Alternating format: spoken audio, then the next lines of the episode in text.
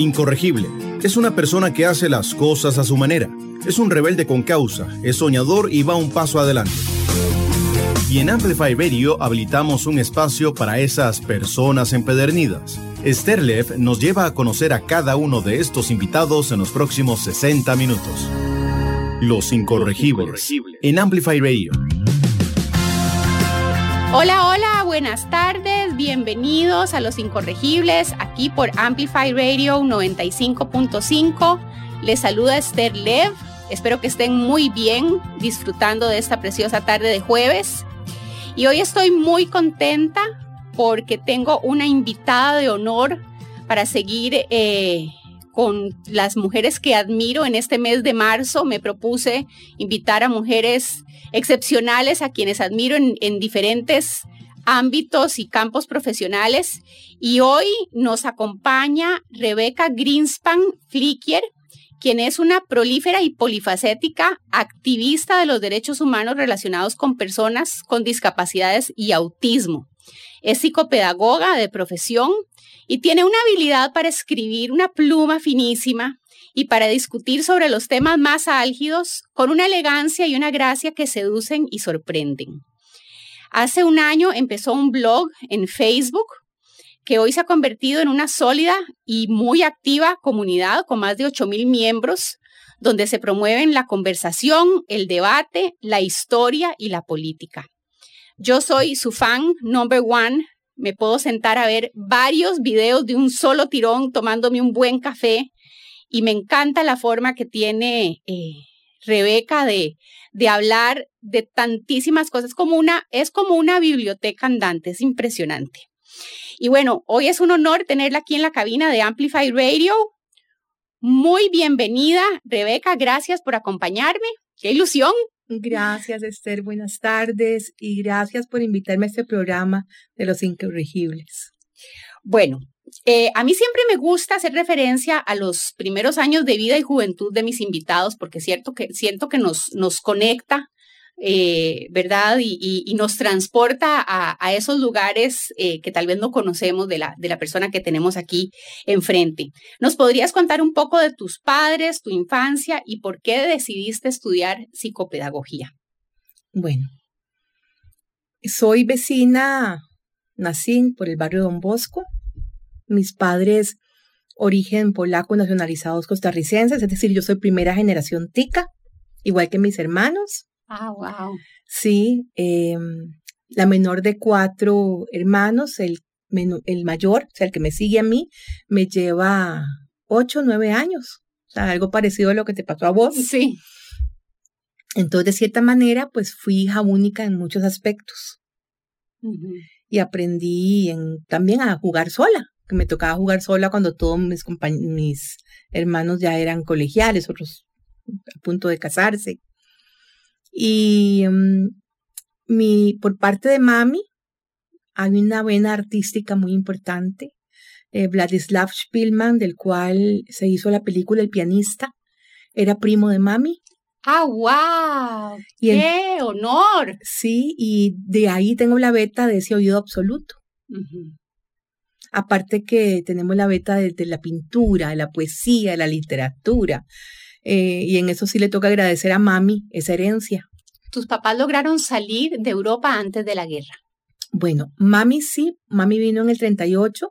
De hecho, eh, a ella le dieron, bueno, a mi, a mi abuelita, que en paz descanse, le dieron un documento de emigración.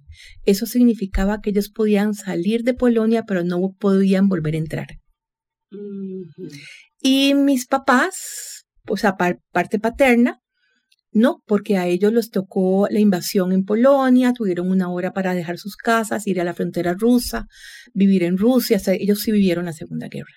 Qué terrible, ¿verdad? Con lo que estamos viendo ahora en las noticias, es la, historia se repite. La historia se repite. Sí. A, mí, me, a mí me tiene, eh, y bueno, muchísima gente, pero uno tal vez que escuchó las historias de los de los abuelitos, como tuvieron que salir exactamente así en, en, una hora, recoger lo, lo, que podían y casi que con la ropa que tenían puesta, viajar durante no sé cuántos meses en un barco para llegar a un lugar en donde no, no conocían a nadie, no hablaban el idioma y, ver esto ahora en vivo y en directo, eh, yo veo las noticias y todas las noches le digo a mi esposo, esto no puede estar pasando, es que esto no puede estar pasando. Y el problema está en tomar como base líderes malvados, porque un, un líder malvado hace 100 malvados y se replica.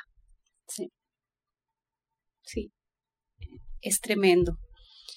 Eh, bueno, una de, de, las, de, las grandes, de las grandes virtudes de, de Rebeca es el conocimiento amplísimo que tiene sobre la historia. Eh, voy a hacer aquí un paréntesis porque se deben de estar preguntando cómo se llama la plataforma, el blog de Rebeca, y se llama como ella. Se llama Rebeca Greenspan con Y, Flicker, eh, oficial. Oficial, sí. Hay una pregunta anterior que quisiera contestarte, porque vos me preguntas por qué estudié psicopedagogía. Bueno, en realidad yo, chiquitita, yo quería ser artista, payaso y mago. ok, todo el combo. Todo el combo, hasta la fecha. Cuando yo sea grande lo voy a hacer. Eso me encanta. Eso, yo también sigo diciendo cuando yo sea grande. Eso significa que uno sigue teniendo muchas ideas y muchos proyectos en mente. Eso es algo muy bueno. Sí. Bueno, pero entonces retomemos, como, como tus papás salieron, salieron de Polonia, llegaron aquí, tuvieron como la primer camada, por decirlo así, y de último viniste vos, entonces te tocó por mucho tiempo ser como hija única y aprendiste a jugar solita y eso te llevó a, a hacia la psicopedagogía. No, en realidad no. Aparte de ser artista, payaso y mago, sí, que es hasta la fecha, quería ser científica.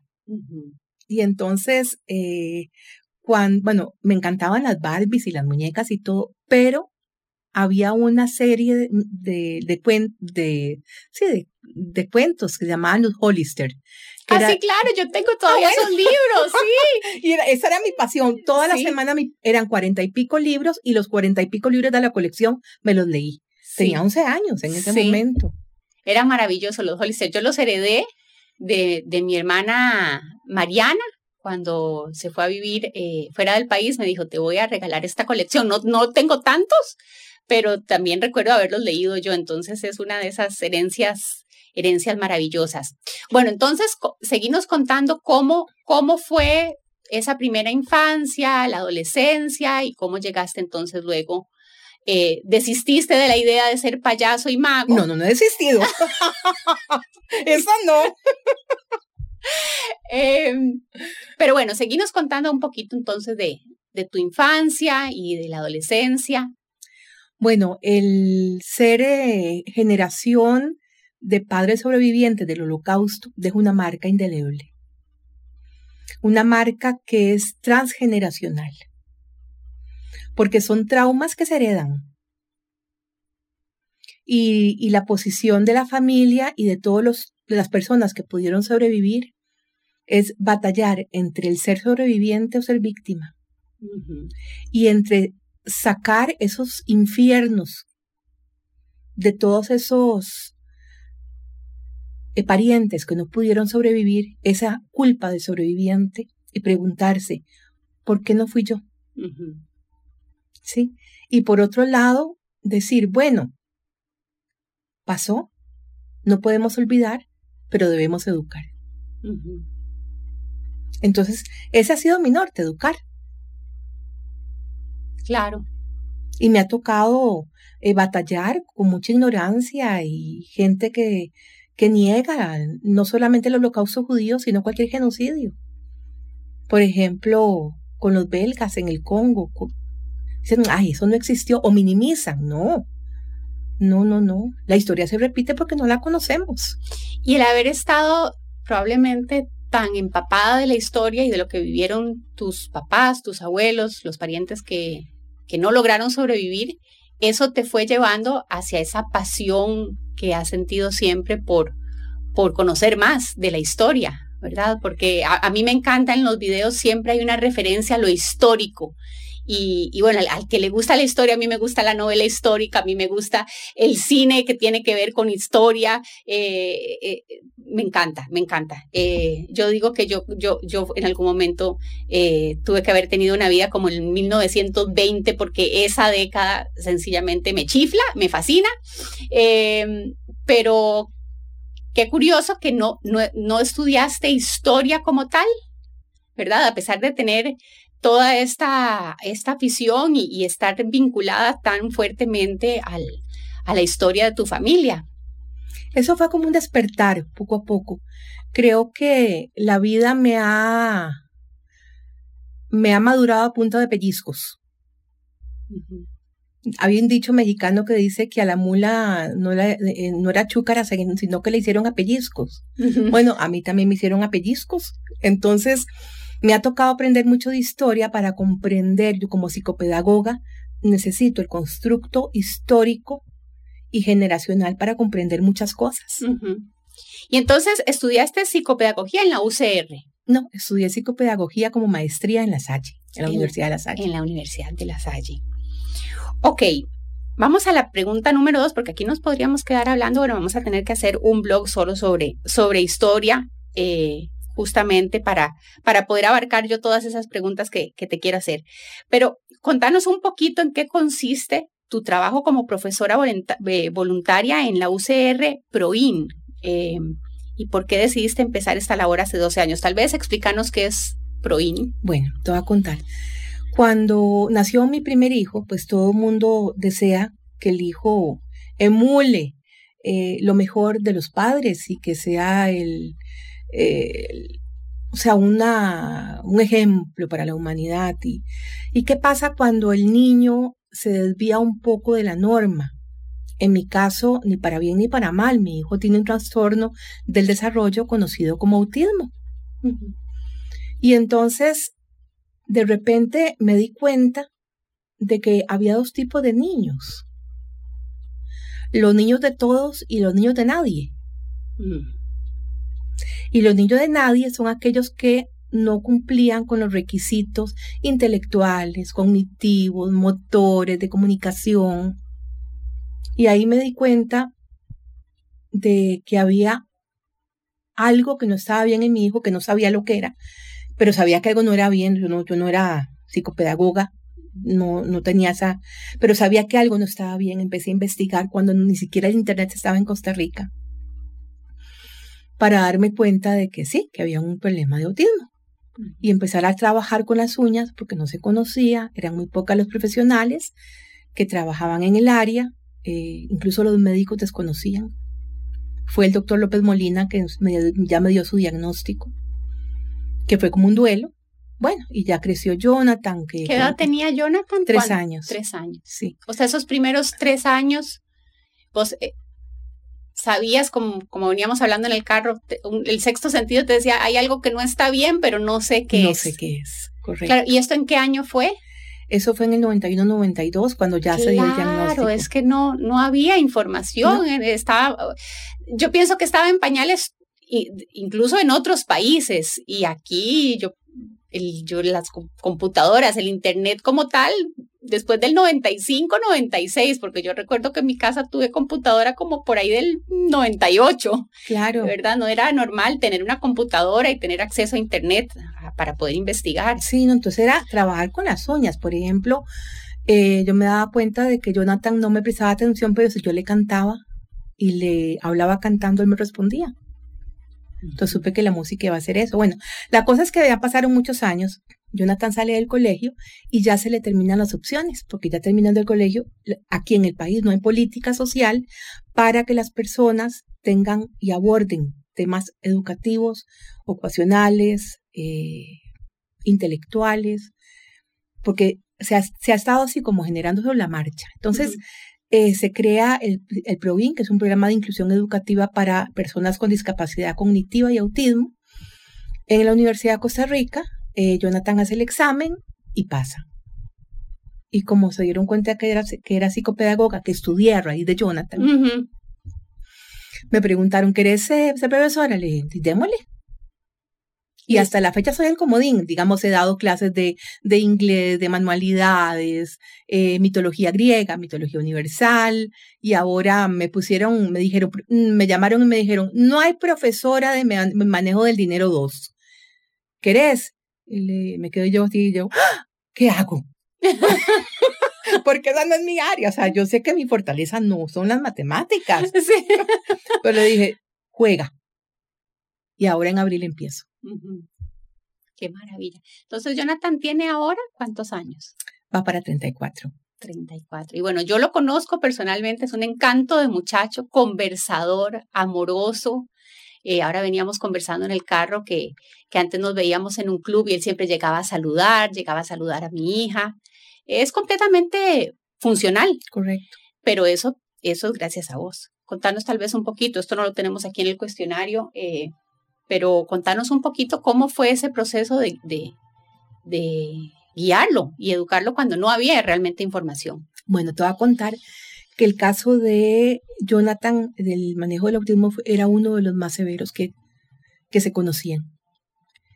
Y a mí, eh, de hecho, algunas personas me dijeron, ¿por qué mejor no lo internas y no, no, lo envías a algún lugar donde se ha criado? Y yo le dije, no, porque es mi hijo. Yo lo parí. Qué rico decirle a otro, a, otro a, o sea, es que es tan duro. Sí. La cosa fue que eh, tuve más o menos deshágase.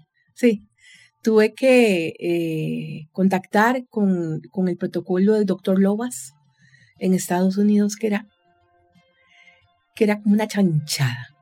O sea, era convertirse uno en el, en el profesor y en el modificador de conducta del, del niño en lugar de ser mamá. Y lo primero que veamos que necesitábamos era, míreme, porque Jonathan no miraba. Vamos a hacer una pausa aquí para que nos siga contando Rebeca esta historia interesantísima. Nos pueden seguir en redes por Amplify Radio FM en Instagram, Amplify Radio en Facebook o amplifyradio.com en internet, donde en unos, en unos días podrán también buscar el programa como un podcast o al WhatsApp 87 95 5 95 5. Ya regresamos. Tras pies de la vida, logros y quizá anécdotas en Los Incorregibles en Amplify Radio. Somos Qué Buen Lugar, somos cuatro amigos que andamos paseando por todo Costa Rica y les vamos a contar de los lugares más espectaculares.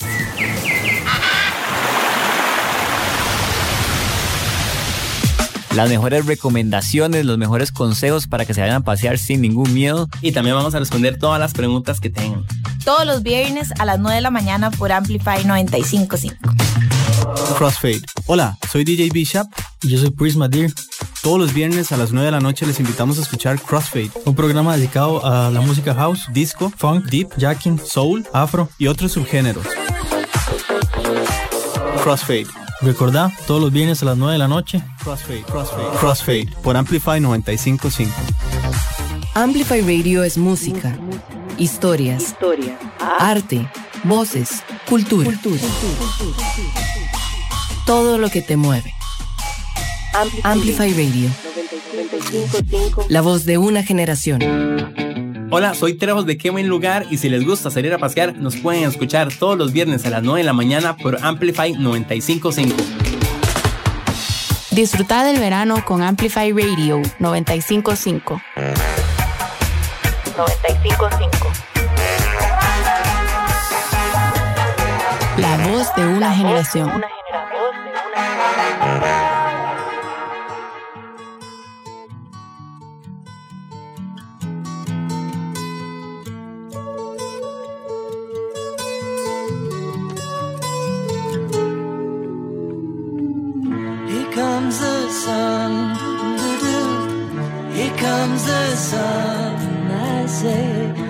sorrow.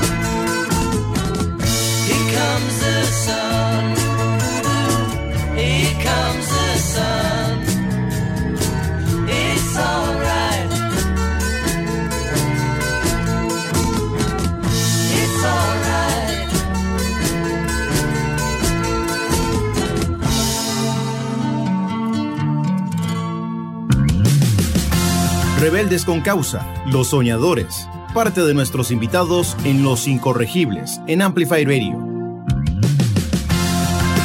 Regresamos aquí a Los Incorregibles por Amplify Radio 95.5 y estoy muy feliz de tener como invitada el día de hoy a Rebeca Greenspan Flicker, quien es psicopedagoga, escritora, artista, eh, activista, un mujerón.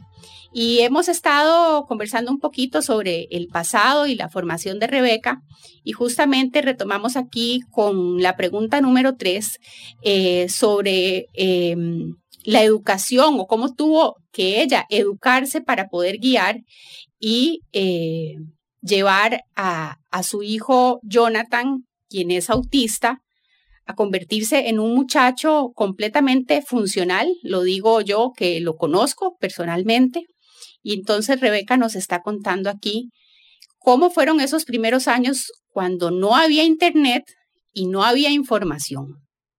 Claro, te comenté que primero tratamos de hacer modificación de conducta, que si nos miraba, trataba de hacer una, un contacto visual, que es lo primero que debe hacer la persona, pues se le daba un pedacito de chocolate, pero no había manera, no había forma de que este muchachito hiciera contacto visual. Y tuvimos entonces que utilizar el método más radical de todos, el método Lobas. Y lo cuento ahora porque ya pasó, pero era súper doloroso. Por ejemplo, yo le decía, Jonathan, míreme. Y si no me miraba, tenía que agarrar una paleta de madera y darle en las piernas. Ah.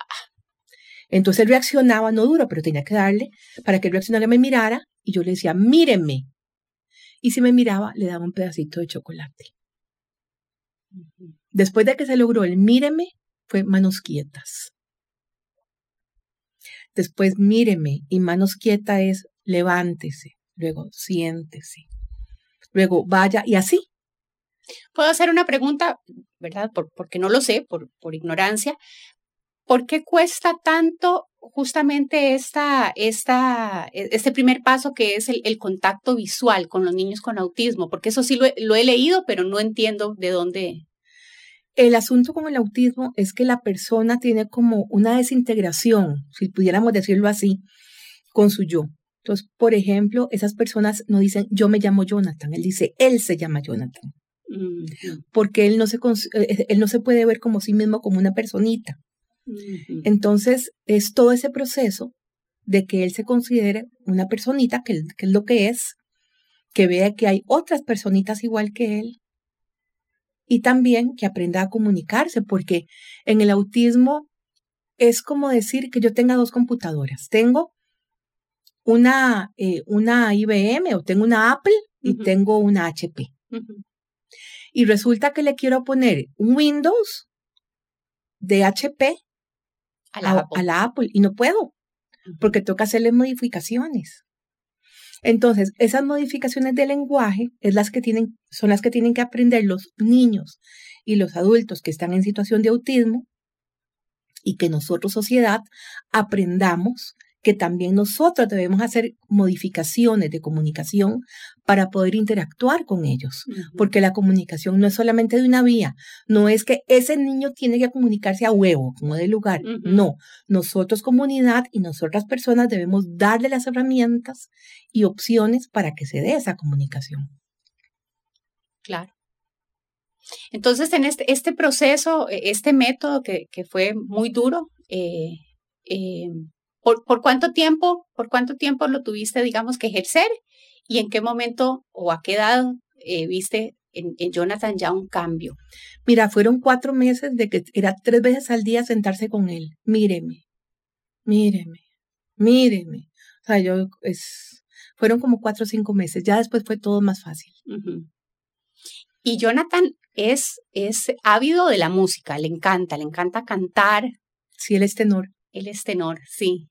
Y entonces, como habías comentado anteriormente, cuando le cantabas había una reacción diferente en él. Contanos un poquito, porque tal vez para la gente que, que tiene niños con autismo, eh, cuando les dan e, este diagnóstico es muy duro y, y, muy difícil y tal vez no saben que hay otros caminos y hay otras formas de también comunicarse con los niños con autismo que pueden ser muy efectivos. Y bueno, yo siempre digo que el arte toca las fibras más, más sensibles y más íntimas de, de la persona y es, es universal, ¿verdad? Yo creo que no, no conoce discapacidad, no conoce género, no conoce nacionalidad. El arte todo, todo lo sentimos, porque yo digo que todos tenemos un artista adentro. Claro. A mí me llaman casi todas las semanas, me llama alguien, me dice, es que me acaban de avisar y me dijeron que por favor, que usted sabe sobre autismo, que usted tiene un hijo con autismo, por favor ayúdeme. Entonces yo los invito a la casa, conocen a Jonathan, que ya es un hombre grande, los saluda. Yo, bueno, eso es lo que usted puede esperar de una persona que tiene autismo cuando sea grande, si usted le da la intervención necesaria. Ahora, em, es importante que uno tiene que buscar cuál es el canal de comunicación de ese niño. A veces es el, son los PECs, Pictionary Exchange Communication, que son como unas fichas donde el niño puede decidir qué es lo que quiere hacer, si quiere comer, si quiere beber, eh, si quiere Mm, dormir. Entonces, él, va, él va, cuando no, no es el eh, oral, Verbal. verbal, pues entonces puede utilizar eso. Ujú. En el caso de Jonathan, que yo veía que él desde los ocho meses cantaba. Qué cosa más divina. Sí, entonces yo dije, bueno, por ahí le tengo que entrar porque esa es su habilidad.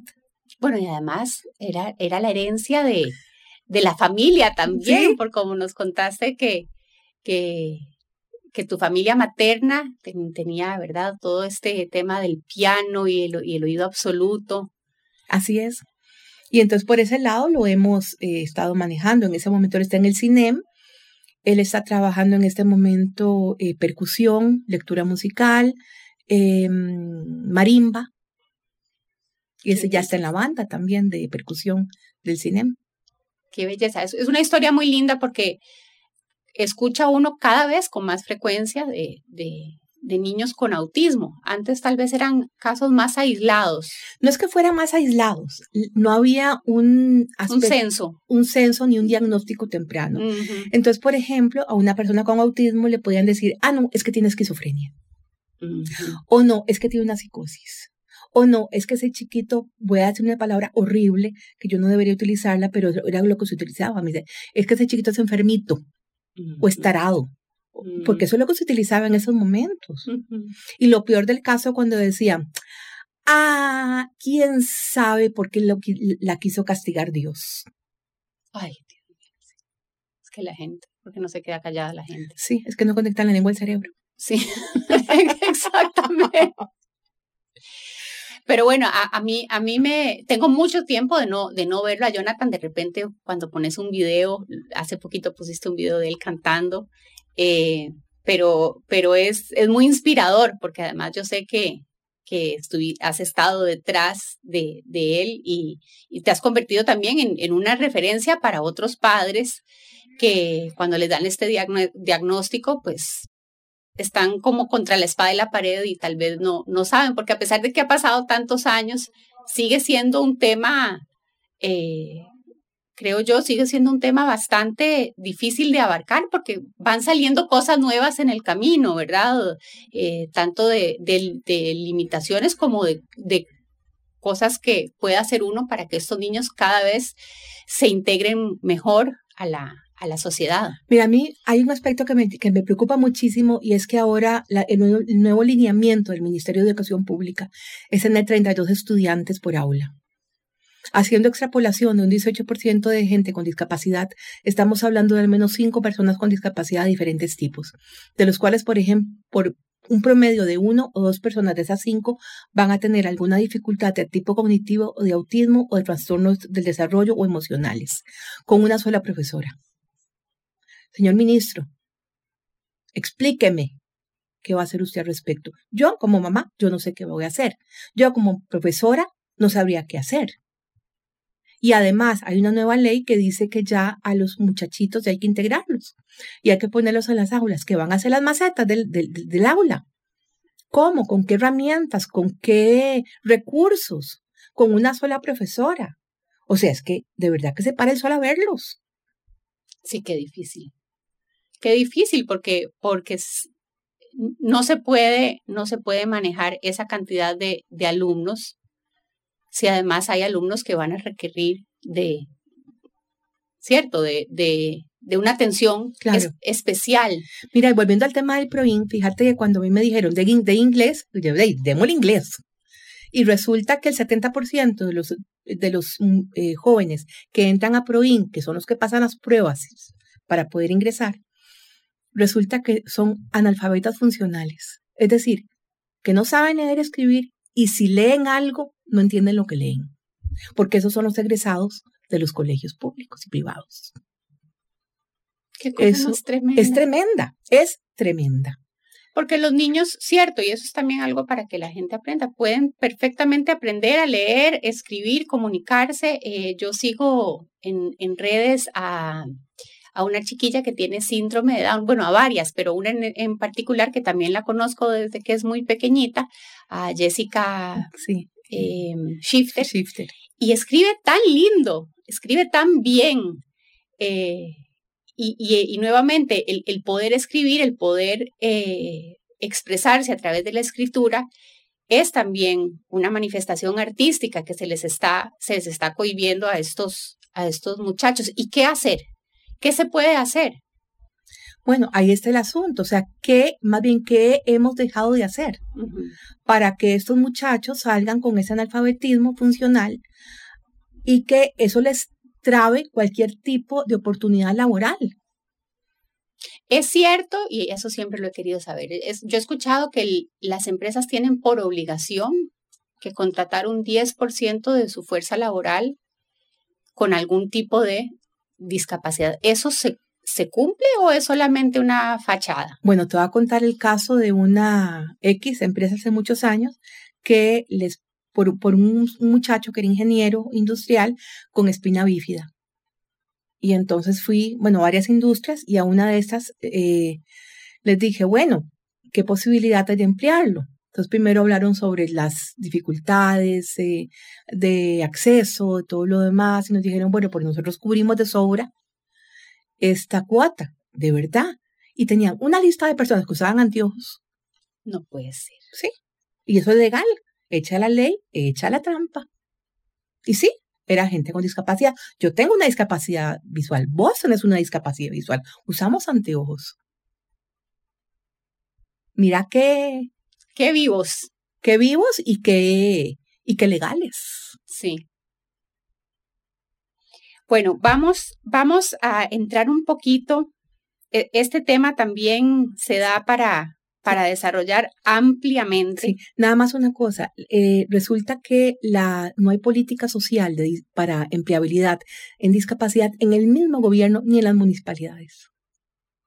O sea, las, las instituciones del gobierno, ni siquiera ellos mismos No. emplean gente con discapacidad. No, las cuotas ni siquiera se cumplen. Y la gente que logran entrar, entran a puestos que ni siquiera tienen una, una fuerza, porque hay muchas personas que sí estudiaron, que tienen discapacidad y no las toman en cuenta para puestos de eh, que realmente tengan una fuerza Sí, un- administrativa, un- gerencial. Sí, sí, los ponen a hacer cosas que son como, qué sé yo, tal vez como el mandadero interno de la empresa o ese tipo de, de cosas cuando tienen, tienen para dar mucho más. Correcto. Tienen para dar mucho más.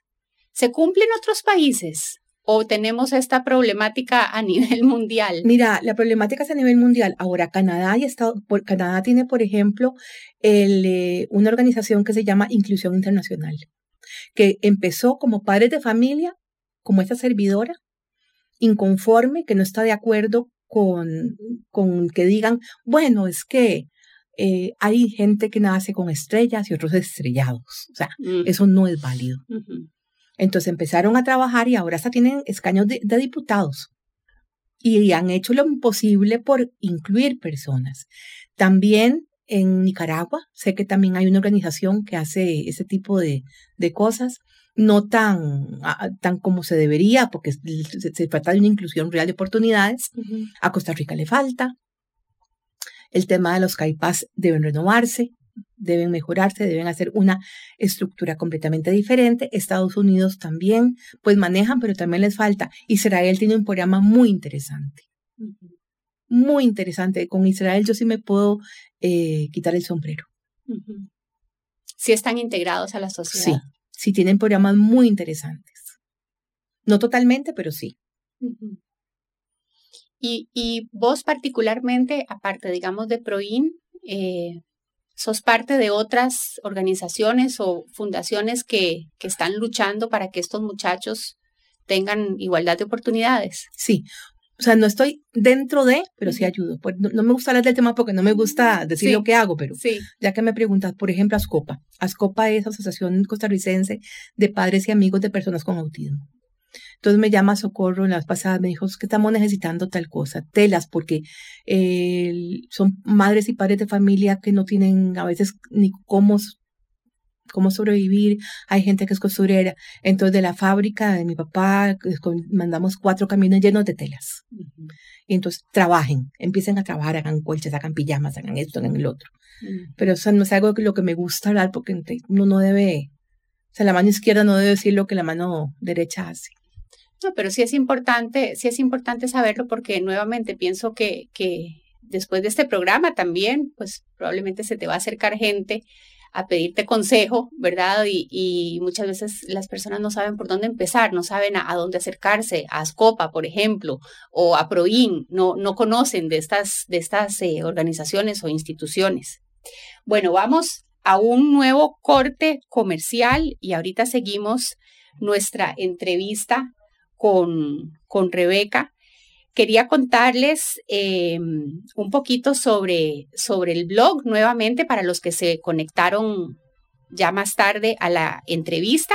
El blog de Rebeca se llama como ella, se llama Rebeca Greenspan con Y Flickr oficial y lo pueden encontrar en Facebook y es interesantísimo, eh, un espacio bueno, maravilloso para enterarse sobre historia, política, actualidad, eh, con esa habilidad maravillosa que tiene Rebeca de comunicar con elegancia, pero de manera confrontativa y con un sentido del humor muy, muy especial. Ya casi regresamos aquí en Los Incorregibles por Amplify Radio. Los Incorregibles en Amplify Radio. Hola, mi nombre es Mauricio Artavia y quiero invitarlos a escuchar Aleatorio. Todos los lunes a partir de las 7 de la noche por Amplify Radio. Durante 90 minutos navegaremos por terrenos desconocidos y poco comunes, dando vida a esos temas que por lo general son poco conocidos. Aleatorio, un espacio donde le damos luz a la música no cotidiana. Recordá, todos los lunes a las 7 pm por Amplify Radio 955. Hola, soy Jim Smith y quiero invitarlos a que me acompañen todos los lunes a las 4 de la tarde a Club de Voces, el programa de bienestar y evolución personal. Vamos a tener invitados, entrevistas y por supuesto tu voz también es importante, así que puedes participar a través de WhatsApp o llamadas todos los lunes a las 4 de la tarde a través de Amplify Radio 955. Compartamos a través de nuestro Facebook, Amplify Radio, noticias de tus artistas, actualidad, programas. Búscanos en Facebook como Amplify, Radio. Un megáfono cultural todos los jueves de 7 a 9 de la noche. Siempre con contenido actualizado, crítico y fresco amplificamos la escena musical de Costa Rica y el mundo. Somos Lead.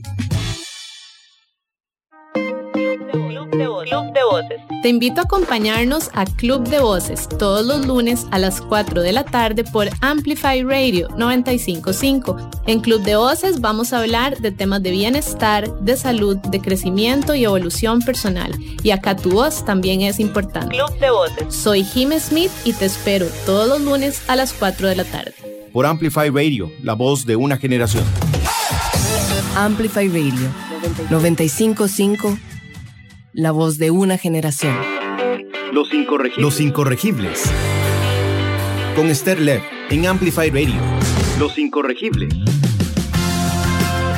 Regresamos a Los Incorregibles en esta tarde preciosa de jueves, jueves de verano. Y estoy muy contenta de tener como mi invitada hoy a Rebeca Greenspan Flicker, quien es psicopedagoga, escritora, artista, activista y además tiene un blog maravilloso del que vamos a hablar a continuación. Hace un año empezaste tu blog con, con tu propio nombre y en muy poco tiempo se ha convertido en una comunidad muy participativa. Yo les comentaba al principio de la entrevista que a mí me encantan los videos de, de Rebeca, los veo mientras me estoy tomando un café y los disfruto, aprendo, me río, hay veces lloro, eh, realmente son, son muy, muy buenos. Em, pero Rebeca tiene algo que a los ticos no nos gusta, y yo soy tica, y Rebeca es tica, aunque tengamos apellidos raros, em, y es la confrontación. Ahora veníamos hablando en el carro de que a los ticos no, no nos gusta que nos, nos confronten y nos digan la verdad de frente, preferimos que nos doren la píldora y hasta en que nos engañen, pero que no nos digan la verdad. ¿Te ha traído problemas ser tan frontal en un espacio público, porque las redes son, son espacios públicos, eh, o crees que más bien ha sido el éxito de tu plataforma? Bueno, eh, hubo un momento en que me ofuscaba cuando la gente me insultaba o me decía algo. Hasta que llevé el curso de filosofía en la Salle. A mi profesora la amo, le mando un besote. y además eh, trabajé el área de análisis argumentativo, de falacias, y aprendí a, que uno debe abordar los temas con lógica. Y eso es lo que hago investigo, hago ese abordaje de análisis argumentativo, trato de evitar las falacias. Y cuando alguien me hace algún tipo de insulto o alguna falacia ad hominem, detrás de una computadora, porque es muy rico insultar, mm. especialmente como me dijo un tipo que vieja más indecente. Y entonces yo le expliqué lo que era ser indecente desde el punto de vista de mujer y desde el punto de vista de hombre y le di tal revolcada que yo creo que nunca más me va a volver a escribir. Pero sí, soy una persona confrontativa, digo las cosas muy, muy, muy de frente. No insulto, pero eh, si tengo que decir algo lo digo y no es algo que sea de recibo para muchas personas. Digamos, en mi, en mi casa me decía una amiga, es que parece que vos peleas con tu hijo. No, es que nosotros nos hablamos así no me gusta tal cosa, el otro me dice, bueno, no me gusta tal otro, bueno, entonces negociemos, punto. Claro, sí, sí, sí, en mi casa, en mi casa es igual. Yo digo que a mí me viene por la, por la vena argentina, porque mi mamá, que en paz descanse, era argentina y, y las cosas se decían, se decían. En mi casa se hablaba y se gritaba, pues sí, hay veces gritábamos. Eh, yo creo que esas casas en donde todo el mundo se queda calladito, es un, es un secretivo, es donde hay más problemas. Es cierto. Em, pero pero bueno, yo, yo he visto, he visto en videos en donde se ve que estás molesta y, y por un lado leo los comentarios de la gente, así como hay gente que tal vez se pueda sentir un poquito agredida en el, digamos, no en el sentido eh, eh, literal de la, de la palabra. Por otro lado, hay muchísima gente que le gusta, como que está ávido de poder escuchar esas verdades de frente justamente porque estamos tan mal acostumbrados a que nos, a que nos digan medias verdades. Eh, ¿De dónde viene? Viene eso de, la familia, ya nos dijiste que en tu casa sos así, pero ¿de dónde viene eh, ese, ese estilo, por decirlo de alguna manera, tan, tan frontal? ¿Cómo, ¿Cómo has podido llegar hasta ahí y sentirte cómoda? Porque muchas veces uno cuando, cuando es confrontativo dice, hijo, le estaré diciendo las cosas, ¿cómo me van a, cómo me van a, a tomar? Y ese ha sido el éxito de la plataforma, porque contanos también cómo creció de manera exponencial en tan poco tiempo. Bueno, en, yo ni siquiera sabía lo que era un blog, pues como yo no nací con la, la, tecnología pegada al ombligo, como mis hijos y como los tuyos, sí. Y un día me dice Muno, Luis Muno Pérez, a quien quiero mucho, un amigo muy querido, y hacíamos karate juntos. Él me dijo, Rebe, vos escribís tan lindo que vos deberías hacer un blog. Y le pregunto yo, ¿y qué es un blog? Y me dice, ¿sabes qué? Pregúntale a tu hijo. que te explique. Bueno, entonces abrí el blog y empecé a trabajar los temas que a mí me gustan, parte de historia, mitología, una cosa, y la gente le empezó a gustar. De hecho, a mí uno me dijo, mira, no escribas todos los días porque de la gente se aburre. Pero esa necesidad que me, yo me levantaba así, como yo toco piano, a mí me sonaban los dedos, me, me picaban los dedos y los movía. Y dije, bueno, si no toco piano, escribo. Y empecé a escribir. Y ha sido todos los días escribo algo y la gente me dice es que estoy ávida de aprender la computadora y leer lo que usted nos va a dar. Sí. Gracias, pues les agradezco mucho porque es muy bonito, es muy Sí. bonito. Sí. Y sí, la parte confrontativa me ha tocado ser confrontativa. Soy mediadora de conflictos certificada. Y me han enseñado que hay dos cosas con las que, que no se puede negociar, Esther. Una de ellas es la muerte y la otra la violencia. Así que cualquier acto de violencia contra mí o contra una comunidad no es de recibo y ahí me van a ver hablando.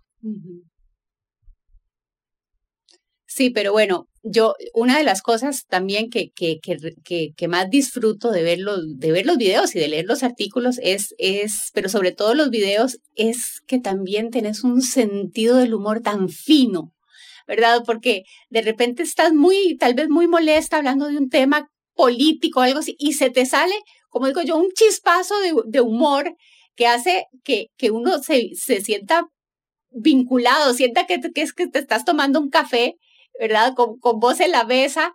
Eh, eso, eso a mí me encanta y sobre todo la parte de, de, de, ser tan genuina en un, en un mundo de redes en donde todo es tan producido y todo es tan, ¿verdad? Tan orquestado. El, el que las cosas salgan, sin duda, pues hay, hay un estudio detrás de los temas que, que tocas y desarrollas, pero que la forma en, en cómo los, los abordas es con una espontaneidad y una genuidad eh, impresionante. Eso también se lo toca agradecer a mami, que en paz descanse. Mami era como una castañuela. Y no había cosa, por más difícil que fuera, que no le sacaba chiste. Entonces, hubo un tiempo en que, tal vez por todo este duelo de la discapacidad de mi hijo, yo era una persona como muy triste, muy amargada, pero creo que todos debemos elaborar duelos y seguir adelante. Uh -huh. Entonces, agarrar esa parte del, de la sonrisa, de los dicharachos de mami, de que decía mami, vea mamita, al ahogado del sombrero. Así decía mi mamá. Sí. Tal cual. Y yo se los digo a mis hijos, la primera vez que se los dije se quedaron, ¿what? ¿Qué? Y yo, sí, mi amor, del ahogado del sombrero. Sí. Pero de eso, ¿cómo lo marcan a uno esos dichos, verdad? Completamente. Sí. No te pregunté anteriormente, pero también para que la, la, gente sepa, porque yo quería entrevistarte, porque bueno, conocemos a la, a la Rebeca activista, a la Rebeca que nos habla de historia, de política, nos hablaste de Jonathan, pero tenés otros dos hijos también. Contanos sí. un poquito sobre ellos. Bueno, el del medio, Eitan, que vive en Perú, le gusta el cosplay, le gusta eh, otro tipo de cultura más japonesa, vive allá. Y, y Gal, que también es eh, el chiquitillo, el hijo de mi vejez. y que también tiene la vena musical.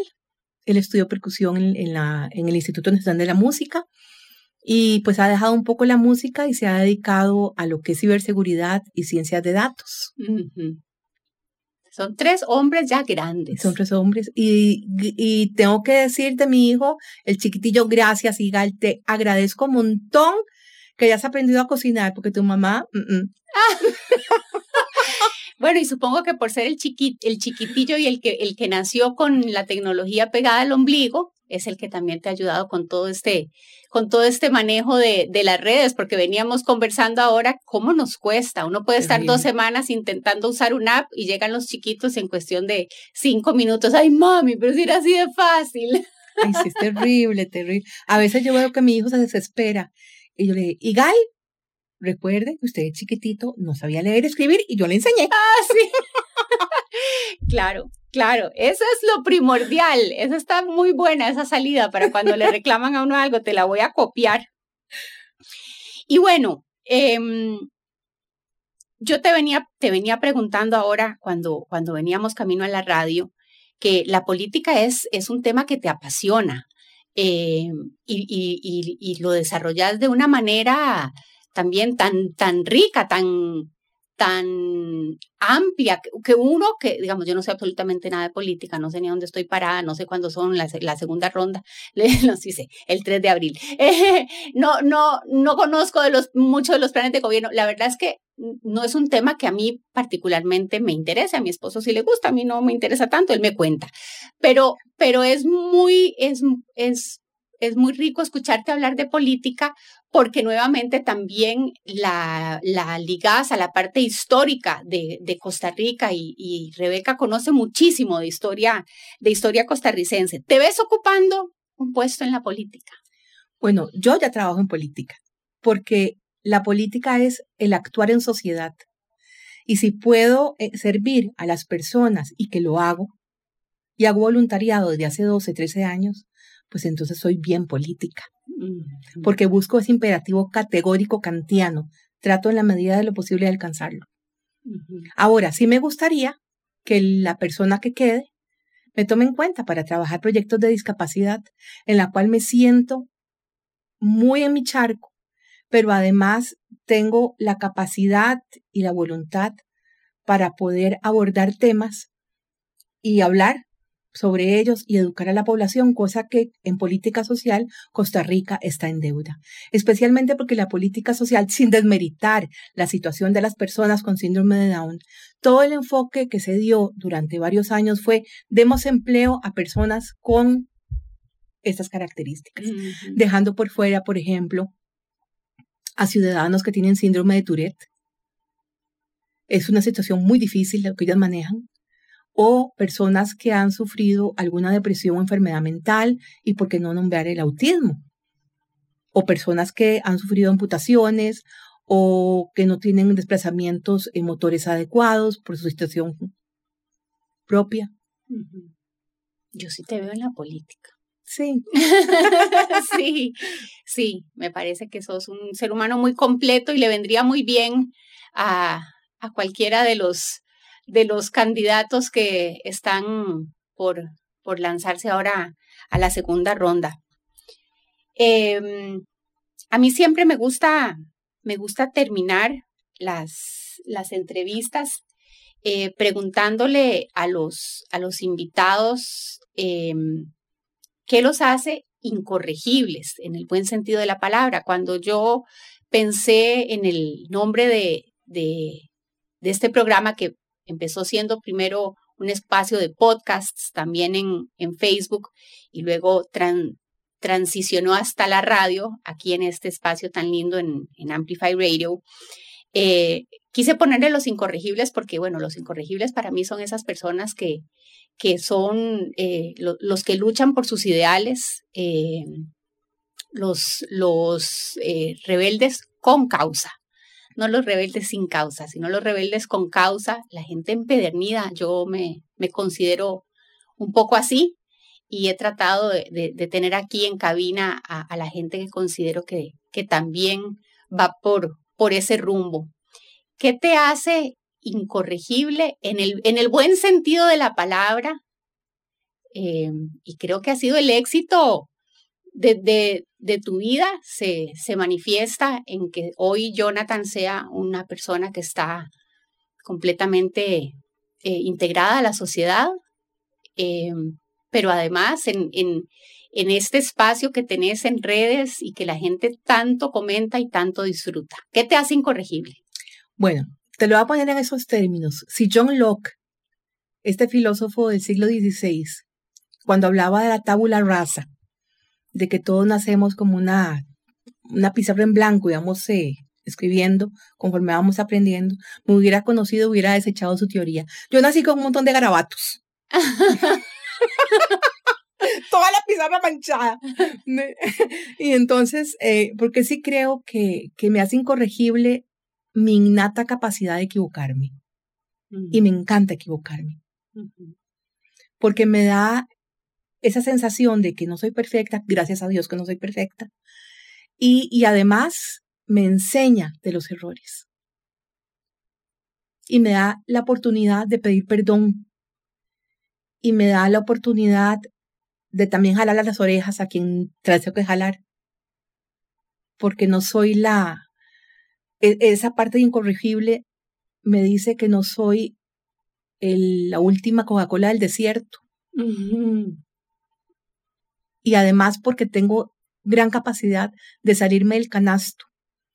Eso veníamos conversando, ¿verdad? Es difícil, paga uno un precio por, un precio. por salirse uno de, del canasto, pero si yo tengo que ponerlo en una balanza, prefiero pagar el precio a vivir sintiendo que estoy en una cárcel. Sí, un día me estaba diciendo una persona que me dijo, pórtese bien. Y yo le, diga, yo le dije, nunca me diga eso. Y a mí no me gusta decir nunca, porque yo nunca me voy a portar bien. No, no es de los parámetros de la que la gente espera, que no esperen de mí respuestas estereotipadas y de, una, de un solo norte, porque no los van a encontrar. Pero, pero es maravilloso, por otro lado, también poder uno eh, decir y escribir y, y dejarse sentir, ¿verdad? De, de, manera, de manera natural, espontánea. Eh, para terminar, quiero invitarlos, eh, que, que, tal vez nos contés vos cómo funciona esto del blog, cada cuánto publicas un video, con, para que la gente pueda seguirte eh, y qué viene, qué viene después del blog. Bueno, eh, en el blog todos pueden participar. Lo que no es de recibo son los insultos. A mí me confunden con mi prima, con Rebeca Greenspan eh, Mayufis, a, la quien, a quien quiero mucho, una mujer brillante, pero me calienta que no, no, no que confundan y que no investiguen quién es quién. Sí. Y no digo que una es buena y mala, las dos somos buenas. Cada una trabaja en un área diferente. Entonces, uh -huh. eso, eso, y que cuando vayan a, hacer comentarios, pues que sean comentarios que construyan. Que construyan, que no destruyan. Porque me ha tocado bloquear, aunque no me ha gustado bloquear, pero sí lo hago. La otra pregunta. Eh, ¿Cada cuánto publicas videos? Si bueno, hay días específicos. Eh, para, no, no, no tengo días específicos. Cuando, cuando se me meten las cabras, digo yo. o cuando veo un tema que me, me hizo así en las neuronas, digo, esto ya lo que sacar del, de aquí, del buche, porque ya me calenté. Y también eh, a veces me, me, escriben mucho, me dicen, Rebeca, por favor, de un curso sobre matriarcas. Entonces ahora para el Día de la Mujer, de un curso sobre, sobre Sara. Ahora me están pidiendo más, entonces voy a ver cuándo de estos días que tenga un poquito tiempo, me hago sobre Rebeca. Eh, otros sobre la reina Esther ya me pidieron. Entonces, conforme me van pidiendo, los voy haciendo. ¿Y tu, tu, tu afición por la historia es, es eh, digamos, vos te gusta la parte investigativa o, es más a través de la novela histórica. Eso es algo que se sale completamente del cuestionario, pero es que esta mujer de verdad es como una enciclopedia andante. Sí, por ejemplo, si leo alguna eh, Idelfonso, por este Idelfonso que hizo varias novelas, eh, o Dime quién soy de esta señora mexicana, y veo que hay algo, yo, no, esto lo voy a investigar, y me meto en Google y me meto en Wikipedia y me veo acá y me voy allá y me voy a la academia y empiezo a investigar y yo, mira, este personaje fue escrito por tal y tal y tal y tal persona. O sea, no me quedo con la... Con no te quedas que, con la duda. No, sí. yo digo que yo soy una envidiosa intelectual. Ah, me encanta. Bueno, yo con mi esposo siempre que estamos le él leyendo algún libro, yo estoy escuchando algún podcast y, y estamos conversando sobre algún tema y siempre le di, la frase que le digo es no nos quedemos en la ignorancia y entonces buscamos y ya vi ya mi hijo mayor de repente tiene una pregunta y dice ay no me voy a quedar en la ignorancia y le digo yo pero es que ustedes tienen lo que uno tenía que ir antes a la biblioteca nacional investigar o si uno tenía las las enciclopedias en la casa verdad sentarse y buscar ustedes lo tienen en la palma de la mano bueno ha sido un espacio delicioso. Eh, yo me siento nuevamente muy honrada de que, me, de que hayas accedido a venir. Eh, muchísimas gracias por habernos acompañado hoy, Rebeca. No, no dejen de seguirla en redes. Yo te agradezco mucho, Esther, y agradezco a cada uno de ustedes esta part eh, participar en este programa de los incorregibles.